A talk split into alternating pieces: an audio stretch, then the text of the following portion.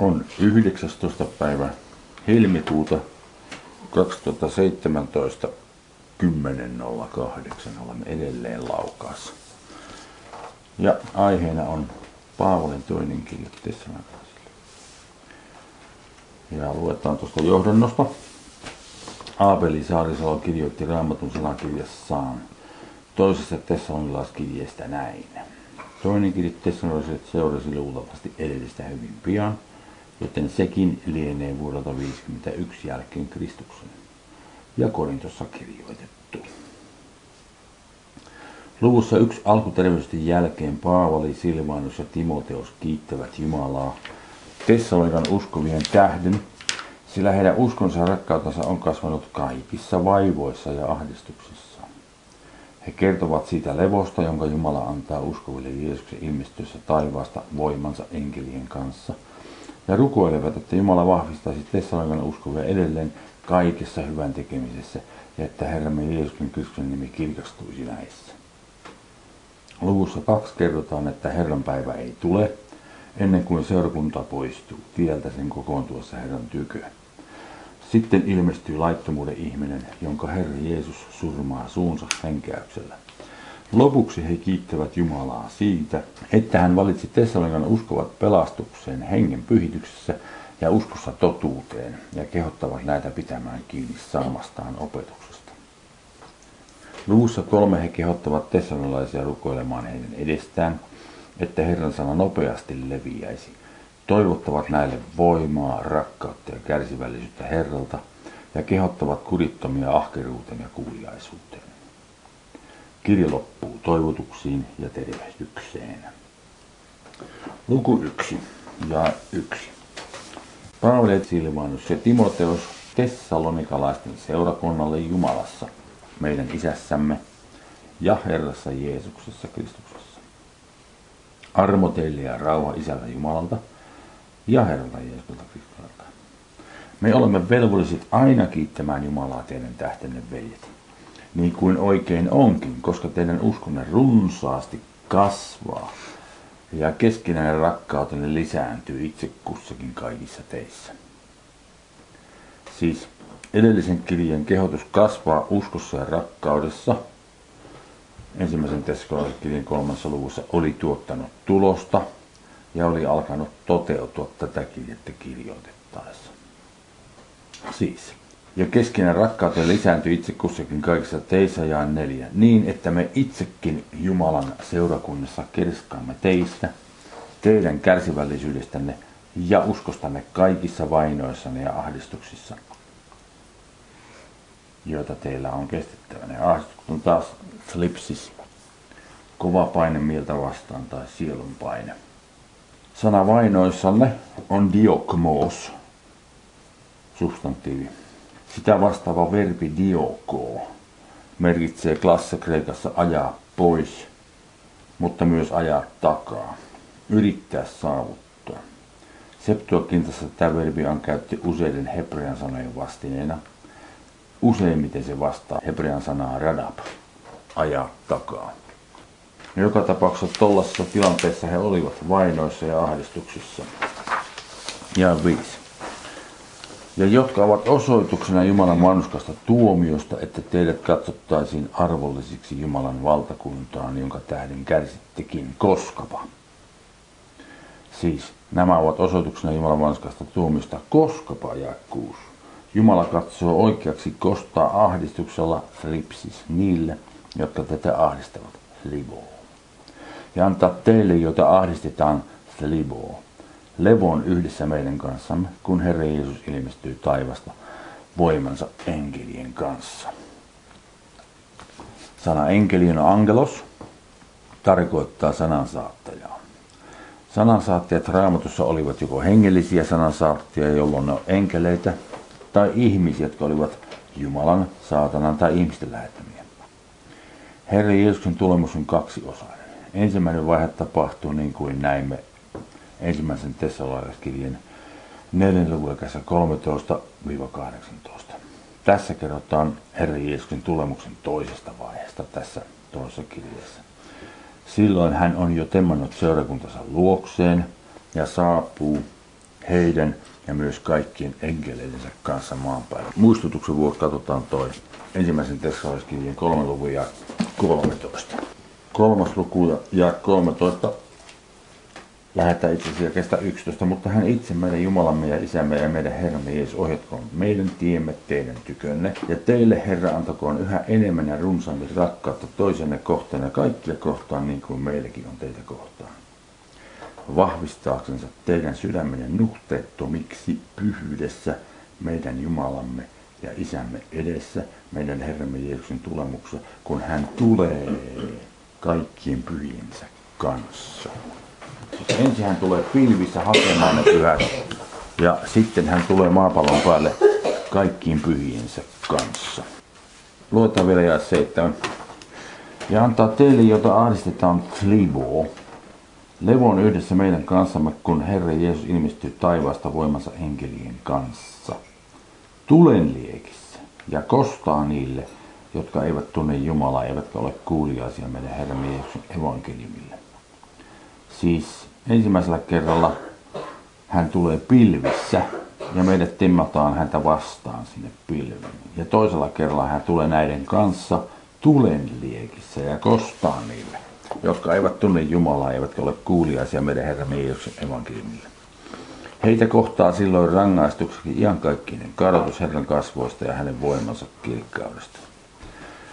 Kun hän sinä päivänä tulee, että hän kirkastuisi pyhissänsä ja olisi ihmeteltävä kaikissa uskovissa, sillä te olette uskoneet meidän todistuksemme. Siis tuo sana kun aloittaa sivulauseen, se on krenkinen sana hotan. Ja tässä verbi tulee. Tässä sivulausassa on toisessa auristissa ja konjunktiivissa. Se ilmaisee, että toiminteko kerrotaan sivulauseessa edeltää pääläosassa kerrottua toimintaa on tapahtunut aikaisemmin siis. Ja se päälause on jae 9. Näin ollen sana hotan voidaan kääntää tässä sen jälkeen kun. Tässä kerrotaan siis Herra Jeesuksen tulemuksen ensimmäistä vaiheesta, jota tutkimme ensimmäisen tesalonaiskirjan 4. luvun ja kesä 13-18. Eli luetaan noin jakeet 90 uudestaan.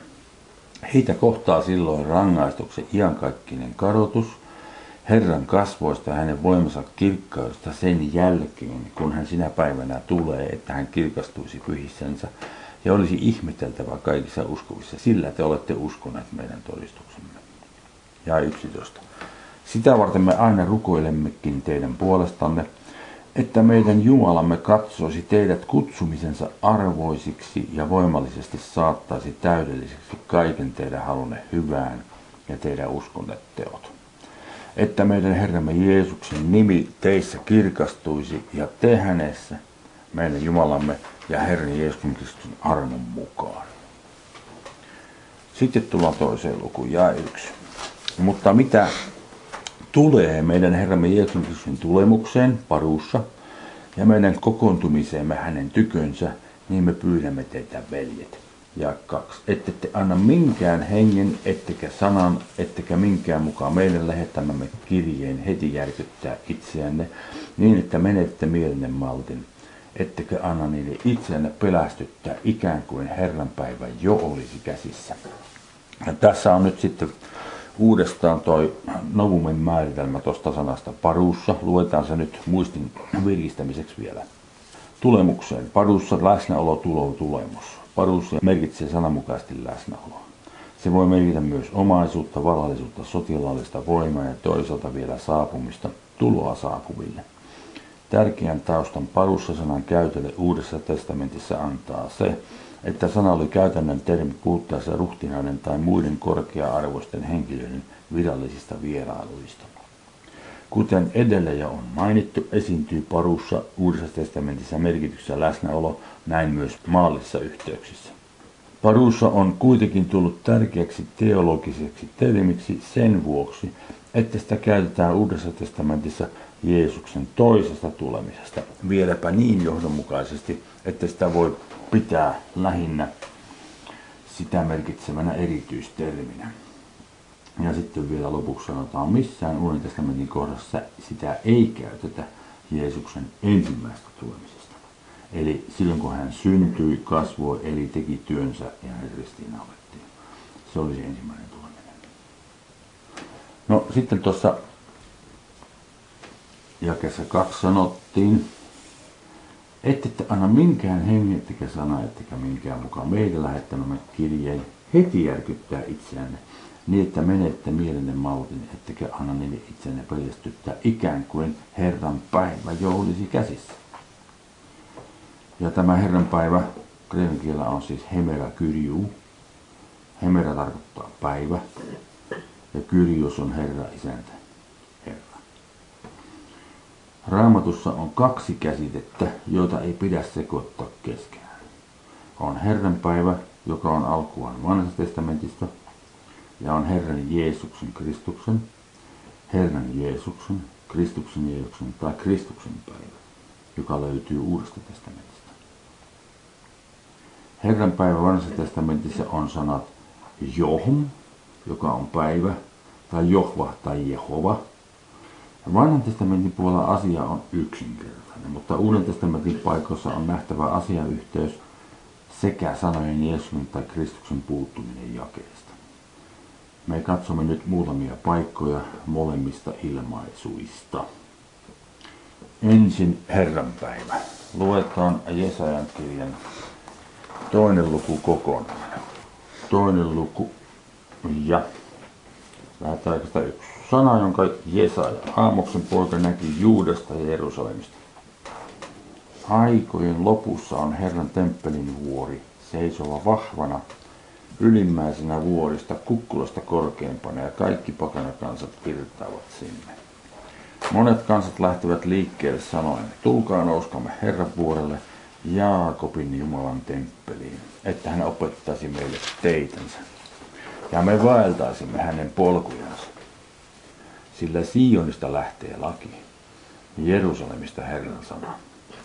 Ja hän tuomitsee pakanakansojen kesken, säätää oikeutta monille kansoille, niin he takovat miekkansa vantaaksi ja keihänsä vesureiksi. Kansa ei nosta miekkoa kansaa vastaan, eivätkä he enää opettele sotimaan. Jaakobin heimo, tulkaa, valtakaamme Herran valkeudessa, sillä sinä olet hylännyt kansasi, Jaakobin heimon, koska he ovat täynnä idän menoa, täynnä ennustelijoita niin kuin filistealaiset, ja lyövät kättä muukalaisten kanssa. Heidän maansa tuli täyteen hopeata ja kultaa, eikä heidän arteella ole määrää. Heidän maansa tuli täyteen hevosia, eikä heidän vainulla ole määrää. Heidän maansa tuli täyteen epäjumalia. He kumartavat kättensä tekoa sitä, minkä heidän sormensa ovat tehneet. Silloin ihminen masentuu ja mies painuu maahan, mutta älä anna heille anteeksi. Mene kallion kätköön, piiloudu maanpeittoon, Herran kauhean ja valtansa kirkkautta pakoon. Ihmisten ylpyät silmät painuvat maahan, miesten korskeus masentuu ja sinä päivänä Herra yksinänsä on korkea. Sillä Herran Sebaotin päivä kohtaa kaikkea ylpeää ja korskeata ja kaikkea ylhäistä niin, että se maahan painuu. Kaikkia Liibanonin setsipuita, noita korkeita ja ylhäisiä, kaikkia Paasanin tammia, kaikkia korkeita vuoria ja kaikkia ylhäisiä kukkuloita, kaikkia korkeita torneja, kaikkia vahvia muureja, kaikkia tarsiin laivoja, kaikkia kallista ja ihanaa. Silloin masentuu ihmisten ylpeys ja miesten korskeus painuu maahan, ja sinä päivänä Herra yksinänsä on korkea. Mutta epäjumalat katoavat kaikki tyynni, silloin mennään kallioluoliin ja maakuoppiin Herran kauhua ja hänen valtansa kirkkautta pakoon, kun hän nousee maata kauhistuttamaan. Sinä päivänä ihmiset viskaavat pois myyrille ja yököille hopea- ja kultajumalansa, jotka he ovat tehneet kumarrettaviksensa ja he menevät vuoren rotkoihin ja kallion koloihin, Herran kauhua ja hänen valtansa kirkkautta pakoon, kun hän nousee maata kauhistuttamaan. Luopukaa siis ihmisistä, joilla on vain henkäys sieraimissa, sillä minkä arvoiset he ovat. No, ei välttämättä ehkä hän joka asiaa ymmärretä, mutta ymmärretään, että Herran vihasta on kysymys, Jumalan vihasta on kysymys. Ja tämä on sitten se, josta meidän Jeesus Kristus, Jumalan poika, tulee pelastamaan, koska hän tulee temppaamaan seurakuntansa ennen kuin nämä asiat tapahtuu. Siis nämä sanat Herran päivä. Tämä sana Herra vanhan testamentin puolella, Jehova, niin on siis Jumalan erisnimi, jonka hän antoi itselleen. Kun Mooses kysyy, kun Jumala lähetti hänet Israelin kansan pelastamaan ja vapauttamaan ne egyptiläisten käsistä. Kun Mooses sanoi, mitä mä sanon niille, kuka minut lähetti, niin Jumala sanoi, että sano heille, että minä tulen siksi, miksi minä tulen. Jehova lähetti sinut. Tämä on siis Jumalan erisnimi. Ja siitä on tullut sana Herra seuraavalla tavalla. Kun toisessa käskyssä sanotaan, että älä turhaan lausus Herran sun Jumalasi nimeä, se johti siihen, että kirjaoppineet, jotka olivat vastuussa vanhan testamentin kirjoitusten kopioimisesta, niin alkoivat käyttää sanaa Adonia, joka tarkoittaa Herra. Sana Jehova paikalla. Sitä on käytetty yli kolmessa tuhannessa paikassa. Ja sitten kun tehtiin Septuaginta, joka on kreikan kielen käännös, se tietenkin käännettiin sanalla Kyrios. Siis itse asiassa, jos ajatellaan, mitä sana Jehova tarkoittaa, niin sillä ei ole mitään tekemistä minkään merkityksen, joka ilmaisisi Herraa tai Herrautta. Se on hänen erisnimensä. Ei ole mistään tehtävästä kysymys tai asemasta kysymys. Sana Adonia on käytetty kyllä muutenkin Jumalasta, mutta Jehova ei siis tarkoita Herraa, mutta näin se on vaan valitettavasti nyt käynyt joka paikassa. Sen takia tämä on hankala, hankala Uuden testamentin puolella tunnistaa välillä.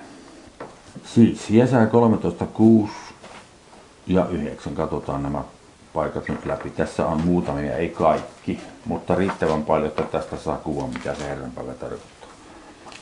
Valittakaa, sillä Herran päivä on lähellä, se tulee kuin hävitys kaikki valtiolta. Ja yhdeksän. Katso, Herran päivä tulee, tulee armottomana, tulee kiivaus ja vihahehku tekemään autioksi maan ja hävittämään siitä sen syntiset.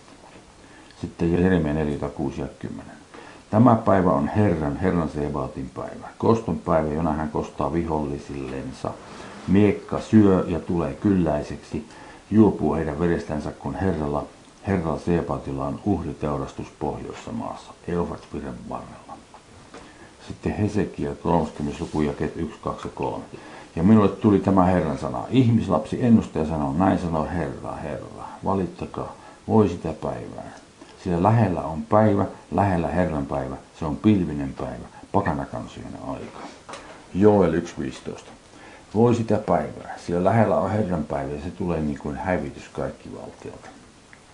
Sitten Joelin toinen luku jakeet 1.11 ja lopuksi 28-32 ja 1. Puhaltakaa pasunaan Sionissa, toitottakaa torvia minun pyhällä vuorella, niin jokainen maan asukas on vapiseva, sillä Herran päivä tulee. Niin, se on lähellä. Ja 11.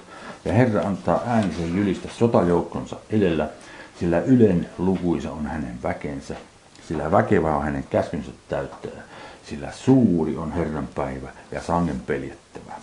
Kuka voi sitä kestää? Ja 28. Näiden jälkeen minä olen vuodattava henkeni kaikin lihan päälle, ja teidän poikanne ja tyttärenne ennustavat, vanhuksenne uniana uneksuvat, nuorukaisenne näkyjä näkevät. Ja myös palvelijain ja palvelittarien päälle minä niinä päivinä vuodatan henkini. Minä annan näkyä ihmeitä taivaalla ja maassa, verta ja tulta ja savupatsaita. Aurinko muuttuu pimeydeksi ja kuuvedeksi ennen kuin Herran päivä tulee. Se suuri ja peittävä. Ja jokainen, joka huutaa avuksi Herran nimeä, pelastuu. Sillä Sionin vuorella ja Jerusalemissa ovat pelastuneet niin kuin Herra on sanonut.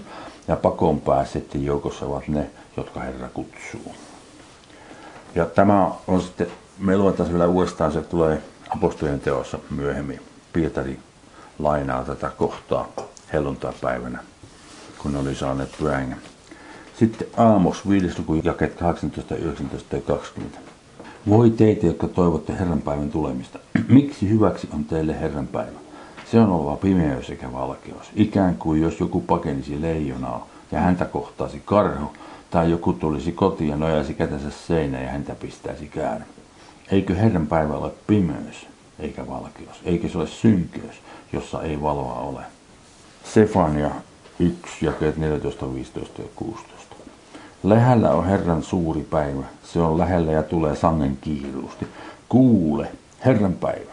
Silloin sankarit haikeasti huutavat. Vihan päivä on se päivä. Tuskan ja ahdistuksen päivä. Hävyyn ja hävityksen päivä. Pimeyden ja synkeyden päivä. Pilven ja sankan sumun päivä. Pasunan ja sotahuudon päivä. varustettuja kaupunkeja ja korkeita muurinkulmia vastaan. Malakian neljäs luku 1-6. Sillä katso, se päivä on tuleva, joka palaa kuin pätsi. Ja kaikki julkijat ja kaikki, jotka tekevät sitä, mikä jumalatonta on, ovat olinkorsia. Ja heidät polttaa se päivä, joka tuleva on, sanoi Herra Sebaat, niin ettei se jätä heistä juurta eikä oksaa. Mutta teille, jotka minun nimeni pelkäätte, on koittava vannuskauden aurinko ja parantuminen sen siipien alla. Ja te käytte ulos ja hypitte kuin syöttövasikat ja talleetta jumalattomat, sillä he tulevat tomuksi teidän jalkapohjenne alle sinä päivänä, jonka minä teen, sanoi Herra Seebaa. Muistakaa minun palvelijani Moosaksen laki, jonka minä Horebilla hänelle säädin, koko Israelia varten käskyiksi ja oikeuksiksi. Katso, minä lähetän teille profetta Eliaan ennen kuin tulee Herran päivä, se suuri ja peidettävä. Ja hän on kääntävä jälleen isien sydämet lasten puoleen ja lasten sydämet heidän isiensä puoleen, että minä tulisi ja löysi maata, vihki sitä tuhon omaksi. Ja nyt tulee se apostolien tekojen paikka, toinen luku, jakeet 16-21. Vaan tämä on se, mikä on sanottu profetta Joelin kautta. Ja on tapahtua viimeisenä päivinä, sanoi Jumala että minä vuodatan henkeni kaiken lihan päälle, ja teidän poikanne ja tyttärenne ennustavat, ja nuorkaisen näkyjä näkevät, ja vanhuksenne unia uneksuvat. Ja myös palvelijaini ja palvelijattarini päälle minä niinä päivinä vuodatan henkeni, ja he ennustavat. Ja minä annan näkyä ihmeitä ylhäällä taivaalla ja merkkejä alhaalla maan päällä ja verta ja tulta ja savupatsaita. Aurinko muuttuu pimeydeksi ja kuu vedeksi ennen kuin Herran päivä tulee se suuri ja julkinen. Ja on tapahtuva, että jokainen, joka huutaa avuksi Herran nimeä, pelastuu. Siis tämä on se Herran Jehovan päivä. Jehovan päivä. Sitten ensimmäisen korintolaiskirje viidessä luvussa, siinä puhutaan alussa miestä, joka piti isänsä vaimoa. Ja sitten Paavali sanoo, sillä minä, joka tosi ruumiillisesti olen poissa, mutta hengessä kuitenkin läsnä oli niin kuin läsnä olen puolestani päättänyt, että se, joka tuommoisen teo on tehnyt, on sitten kuin olemme te ja minun henkeni ynnä meidän Herramme Jeesuksen voimat tulleet yhteen. Herra Jeesuksen nimessä hyljettävä saatanan haltuun lihan turmioksi, että hänen henkensä pelastuisi Herran päivänä. Nyt tämä Herran päivä ei ole se Jeesuksen Kristuksen tulemuksen ensimmäinen osa, kun hän tulee tempaamaan seurakuntansa. Vaan tässä nimenomaan sanotaan, että kun hänet on jo temmattu, niin kun tulee sitten se Herran Jehovan vihan päivä, niin silloin hän pelastuu. Siitä on kyllä. Kun se on uudesti syntynyt uskova ihminen, hän pelastuu. Sitten toisen Pietarin kirjan 30. Mutta Herran päivä, Hemera kyrjuu, on tuleva niin kuin varas, ja silloin taivaat katoavat pauhinalla ja alkuaineet kuumuudesta hajoavat ja maa ja kaikki mitä siihen on tehty palavat. Ja ilmestyskirja 10. Minä olen hengessä Herran päivänä. Ente kyrjakee hemera. Ja kuulin takaani suuren äänen ikään kuin pasun äänen. Niin nyt tämä Herran päivä tai Jehovan päivä on pitempi ajanjakso se, kun tullaan kohta tuohon Herran Jeesuksen päivään, joka viittaa seurakunnan tempaamiseen, tapahtuu yhtenä päivänä hyvin nopeasti. Mutta sitten kun tämä Herran päivä alkaa tai Jehovan päivä alkaa, niin se kestää kauan, niin siinä on monta eri vaihetta. No, katsotaan sitten muutamia paikkoja Herran Jeesuksen Kristuksen päivänä. Ensimmäisen korottelauskirjan ensimmäisen luvun ja kahdeksan. Hän on myös vahvistava teitä loppuun asti, niin että te olette nuhteettomat meidän Herran Jeesuksen Kristuksen päivänä. Eli siis me elämme täällä nyt ja hän vahvistaa meitä siihen pisteeseen asti, kunnes Jumala lähettää Jeesus tempaamaan seurakuntansa. Sitten meidän kilvottelumme päättyy sitä. Eli asiayhteydessä, kun katsotaan, Herran päivässä puhutaan aina sitten tuomiosta ja, ja tota, vitsauksesta ja kaikesta, minkä Jumala toteuttaa niille, jotka ovat olleet häntä kohtaan tottelemattomia. Mutta näissä näkyy sitten toinen asiayhteys. Seuraava paikka on toinen korinttilaskin ensimmäinen 14. Niin kuin meitä osaksi myös olette oppineet ymmärtämään, että me olemme teidän kerskauksenne, samoin kuin tekin meidän Herran päivänä. Eli kun Herra Jeesus tulee tempaamaan seurakuntansa, niin sitten kaikki nämä uskovat on siellä. He ovat Paavalin kerskossa, Paavali on heidän kerskonsa niin edelleen. Filippiläiskirja ensimmäinen luvia 6. Varmasti luottaen siihen, että hän, joka on alkanut teissä hyvän työn, on sen täyttävä Kristuksen Jeesuksen päivään saakka. Sama juttu, mitä työtä hän meissä tekeekin, se jatkuu siihen asti, kunnes seurakunta temmataan. Ja 10. Voidaksenne tutkia, mikä paras on, että te Kristuksen päivään saakka olisitte puhtaat, ettekä kenellekään loukkaukseksi. Sama juttu. Sitten toinen luku ja 16. Tarjolla pitäessänne elämän sanaa ollen minulla kerskaukseksi Kristuksen päivänä siitä, etten ole turhaa just, enkä turhaa vaivaa nähnyt. Koska kaikki nämä uskovat on tulleet uskoon ja ovat sitten siellä temmattavana seurakunnan mukana.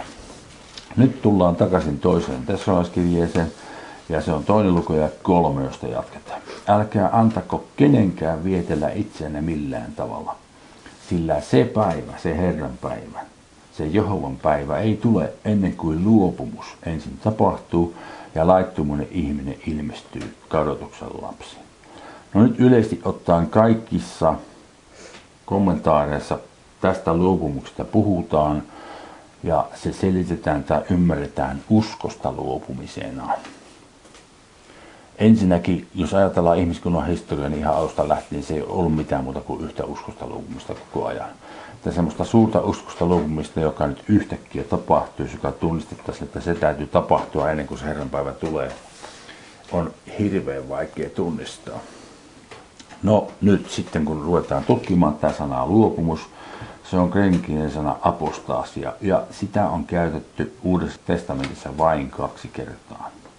Siis sanatutkimukset tulee vaikeaksi, kun jotakin sanaa on käytetty vain muutaman kerran, yhden tai kaksi kertaa, niin kuin tätä sanaa apostaasia. Toinen paikka, missä se esiintyy, on apostolin tekojen 21. luvia 21. Siellä sanotaan, mutta heille on kerrottu sinusta, Paavalista, että sinä opetat kaikkia pakanain seassa asuvia juutalaisia luopumaan Mooseksesta ja kiellät heitä ympäri leikkaamasta lapsiaan ja vaeltamasta säädettyjen tapojen mukaan. No nyt. Tässä hyvin kirkkaasti sanotaan, mistä se luopuminen tapahtuu. Luopumaan Mooseksesta.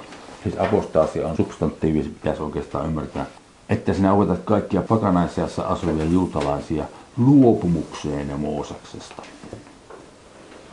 Siinä sanotaan, mistä se luopuminen tapahtuu. Kun taas siinä toisen tesalaiskirjan toisen kolme ei sanota. Siellä sanotaan, älkää antako kenenkään vietellä itsenne millään tavalla, sillä se päivä ei tule ennen kuin luopumus ensin tapahtuu ja laittomuuden ihminen ilmestyy, kadotuksen lapsi.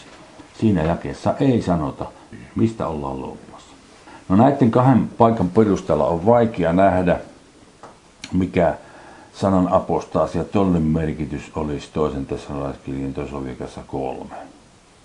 Eli sitä on tutkittava enemmän. Nyt sattuu onneksi olemaan niin, että sanan apostaasia varretalosta on verbimuoto afisteemi. Ja sitä on käytetty Uudessa testamentissa 14 kertaa. Ja nyt käydään kaikki nämä käyttöpaikat läpi. Luukas toinen luku, 36-37. Ja oli naisprofeetta Hanna, Fanuelin tytär, Asserin sukukuntaa. Hän oli jo tullut iälliseksi. Mentyään neitsynä naimisiin hän oli elänyt miehensä kanssa seitsemän vuotta ja oli nyt leski 84 vuoden ikäinen. Pitäisi olla ja oli nyt 84 vuotta leski. Hän ei poistunut pyhäköstä, vaan palveli siellä Jumalaa paastoilla ja rukouksilla yötä ja päivä hän ei poistunut. Sana poistunut on käännetty afisteemi ja sitten sanotaan ihan kirkkaasti, että mistä hän ei poistunut. Hän ei poistunut pyhäköstä. Luukas 4.13. Ja kun oli kaiken kiusattavansa kiusannut, poistui perkele hänen luotaan ajaksi. Siis siinä puhutaan asiayhteydessä Kristuksesta. Hänen luotaan on Kristuksen luota. Kirkkaasti sanotaan, kuka poistuu ja kenenkä luota. Siis Saala poistui, jälleen on käännetty tämä afisteemi. Luukas 8.13. Ja mitkä kallille putosivat ovat ne, jotka kuullessaan sanan ottavat sen innolla vastaan, mutta joilla ei ole juurta, ainoastaan ajaksi he uskovat. Ja kiusaksen hetkellä luopuvat. Ja tässä asiayhteys ilmaisee, mistä he luopuvat. Koska he ainoastaan ajaksi uskovat, niin kuin he luopuvat, niin he luopuvat uskosta. Eli se sanotaan kuitenkin kirkkaasti, mistä luovutaan. Luukas 13 ja 27. Mutta hän on lausuva. Minä sanon teille, en tiedä mistä te olette. Menkää pois minun tyköni kaikki te vääryyden tekijät. Menkää pois on afisteemi. Minun tyköni. Menkää pois. Minun tyköni. Kirkkaasti sanotaan. Mitä täytyy tehdä ja kenenkä tyköä mennään pois. Apostolin teot 5 luku jakeet 37-38. Hänen jälkeensä nousi Juudas galilealainen verollepanon päivinä ja vietteli kansaa luopumaan puolellensa. Afisteemi poistumaan tai siirtymään puolellensa. Hänkin hukkui ja kaikki, jotka olivat suostuneet hänen hajotettiin. Ja samassa asiayhteydessä vielä toisen kerran sama sana ja 38. Ja nyt minä sanon teille, pysykää erillänne näistä miehistä. Ja antakaa heidän olla, sillä jos tämä hanke, eli tämä teko on ihmisestä, niin se tyhjään raukeaa. Tämä on siis Gamalielin puhe, kun hän varoitti juutalaisia tekemästä pahaa kristityille. Apostolien tekojen 12. luku ja 10. Ja he kulkivat läpi ensimmäisen vartion ja toisen ja tulivat rautaportille, joka vei kaupunkiin. Se aukeni heille itsestään ja he menivät ulos ja kulkevat eteenpäin muutamaa katua ja yhtäkkiä enkeli erkani hänestä. On siis kysymys siitä, kun Pietari oli vankeudessa ja Jumala lähetti enkelinsä pelastamaan hänet sieltä. Ja enkeli ohjasi hänet sieltä vankilasta ulos ja sitten sanotaan yhtäkkiä enkeli erkani, afisteemi hänestä Pietarista. Apostolien teko 15. luku 32. Mutta Paavali katsoi oikeaksi olla ottamatta häntä mukaan. Tämä on Johannes Markus, koska hän oli luopunut heistä, hän oli eronnut heistä Pamfyyliessä eikä ollut heidän kanssaan lähtenyt työhön. Sitten 19. lukuja 9, mutta kun muutamat paadottivat itsensä eivätkä uskoneet, vaan puhuivat pahaa Herran tiestä kansa edessä, niin hän, Paavali, meni pois heidän luotaan ja erotti opetuslapset heistä ja piti joka päivä keskusteluja Tyrannuksen koulussa. Meni pois luotaan, on tämä afisteemi, ja sitten sinä sanotaan, että heidän, näiden muiden ihmisten luota. Meni Tyrannuksen kouluun pitää keskusteluja ja opetuksia ja sitten apostolien tekojen 82. Silloin ne, joiden piti häntä tutkia, lähtivät heti hänen luotaan. Ja myös päällikkö Pelestuu saatoon tietää, että Paavali Rooman kansalainen, kun oli sidottanut hänet. Lähtivät hänen luotaan. Hyvin kirkkaasti. Joka paikassa sanotaan, kuka lähti ja kenenkä luota. Toinen korttelaskirja 12.8. Tämän tähden olen kolmesti rukoillut Herraa, siis Paavali, että se, saatana lähettiläs erkanisi minusta. Erkanisi taas afisteemi minusta Paavalista. Sitten ensimmäisen Timoteoksen 4 1. Mutta henki sanoo selvästi, että tulevina aikoina moniat luopuvat uskosta ja noudattavat villitseviä henkiä rivaajia. Siinä kirkkaasti sanotaan, että luopuvat uskosta. Sitten toinen Timoteus 2.19. Kuitenkin Jumalan vahva perustus pysyy lujana, ja siinä on tämä sinetti. Herra tuntee omansa ja luopukoon vääryydestä. Luopukoon afisteemin vääryydestä, jokainen, joka Herran nimeä mainitsee. Ja Hebrealaiskirja 3 12. Katsokaa, veljet, ettei vain kenelläkään teistä ole paha epäuskoinen sydän niin, että hän luopuu elämästä Jumalasta. Siis jokaisessa paikassa kirkkaasti sanotaan, mistä luovutaan tai mistä erotaan tai minkä luota mennään pois. Nyt voidaan palata toisen tässä kirjeen toisen lujakeeseen kolme. Siellä sanotaan, älkää antako kenenkään vietellä itseänne millään tavalla, sillä se päivä, se Herran päivä, Jehovan päivä, ei tule ennen kuin luopumus ensin tapahtuu ja laittomuuden ihminen ilmestyy, kadotuksen lapsi. Tässä ei kerrota, mistä luopumista, eikäneminen tai eroaminen tapahtuu kuten kaikissa edeltävissä paikoissa, joissa tämä sanan vartalo esiintyy. Niinpä meidän on nähtävä asiayhteydessä, mistä on kysymys. Luetaan uudestaan jakeet 1, 2 3. Sivulla 3 on ja 1. Ja sivulla 4 on ja 2. Ja 1. Mutta mitä tulee meidän Herramme Jeesuksen Kristuksen tulemukseen, paruussa, ja meidän kokoontumiseemme hänen tykönsä, niin me pyydämme teitä veljet. Ette te anna minkään hengen, ettekä sanan, ettekä minkään mukaan meidän lähettämämme kirjeen heti järkyttää itseänne, niin että menette mielenne maltin, ettekä anna niille itsenne pelästyttää ikään kuin Herran Jehovan päivä olisi jo käsissä. Ja sivulla 7 ja 3. Älkää antako kenenkään viitellä itsenä millään tavalla, sillä se päivä ei tule ennen kuin luopumus ensin tapahtuu ja laittomuuden ihminen ilmestyy kadotuksen lapsi. Eli kun tätä tarkastellaan, jakeessa yksi kerrotaan meidän Herramme Jeesuksen Kristuksen tulemuksesta ja meidän kokoontumisesta hänen tykönsä. Tämä on tarkemmin kuvattu ensimmäisen kirjeen 4 lukassa 13-18, jotka me tutkittiin. No, mitä silloin tapahtuu?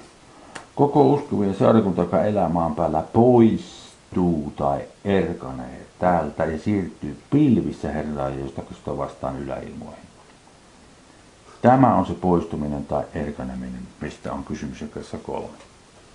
Ei mitään muuta ole löydettävissä. Ei ole minkäännäköistä viittausta mihinkään epäuskoon tai uskoon. Uskoa ei mainita missään, millään tavalla tässä asiayhteydessä. Asiayhteydessä ainut asia, joka voidaan kuvitella poistuvan, on se seurakunta. Sen takia seuraavalla sivulla minä kääntäisin tämän jakeen näin.